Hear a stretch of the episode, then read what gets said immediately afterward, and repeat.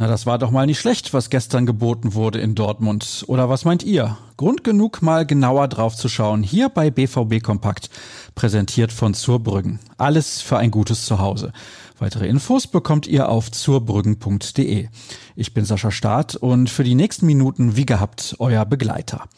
Wir starten mit einer kurzen Zusammenfassung des 4-0 Kantersiegs gegen Freiburg.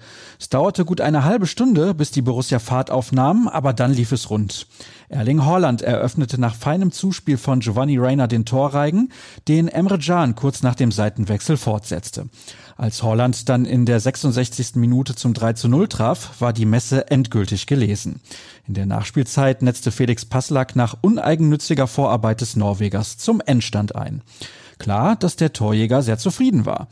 Meine Tore haben mir gefallen. Jorena hat sie gut vorbereitet. Solche Leistungen müssen wir aber auch auswärts zeigen. Marco Reus sah es ähnlich. Wir sind einfach dran geblieben, hatten in den ersten 20 bis 25 Minuten aber Probleme.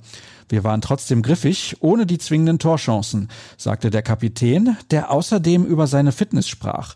Für mich war es gut, wieder auf dem Platz zu stehen und mehr in den Rhythmus zu kommen. Ich hoffe, dass ich bald bei 100 Prozent bin. Emre Can hatte übrigens eine Vorahnung. Wir haben lange kein Tor nach so einem Standard gemacht. Ich hatte schon vor dem Spiel ein gutes Gefühl und habe Felix Passlack gesagt, dass es heute soweit ist. Nach dem 1 zu 0 war alles auch ein bisschen einfacher. Ich habe ja schon oft gesagt, dass in unserer Mannschaft extrem viel Qualität steckt, meinte der Abwehrspieler nach der Partie.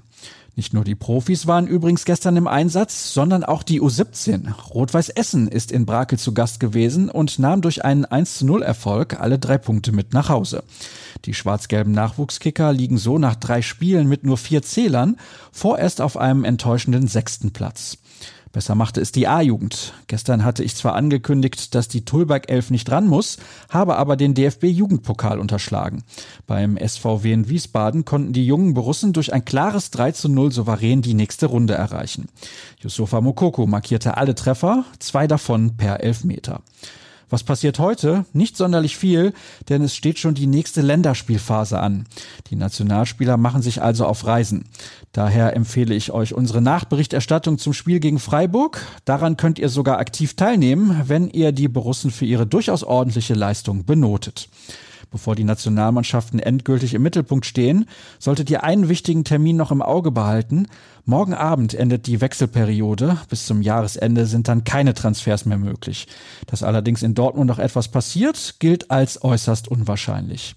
Und das war's dann, nicht nur für den Moment, sondern mit diesem Format auch für die kommenden beiden Wochen. Mit kompakten Infos hören wir uns am Samstag, den 17. Oktober ab 6.30 Uhr wieder. Bis dahin lege ich euch ruhrnachrichten.de ans Herz. Dazu noch rnbvb bei Twitter. Folgt gerne auch mir unter Start. Und bitte nicht vergessen, in den kommenden Tagen gibt es natürlich unseren wöchentlichen Podcast zu hören. Der macht nämlich keine Pause. Habt eine gute Zeit, bleibt gesund und bis dann.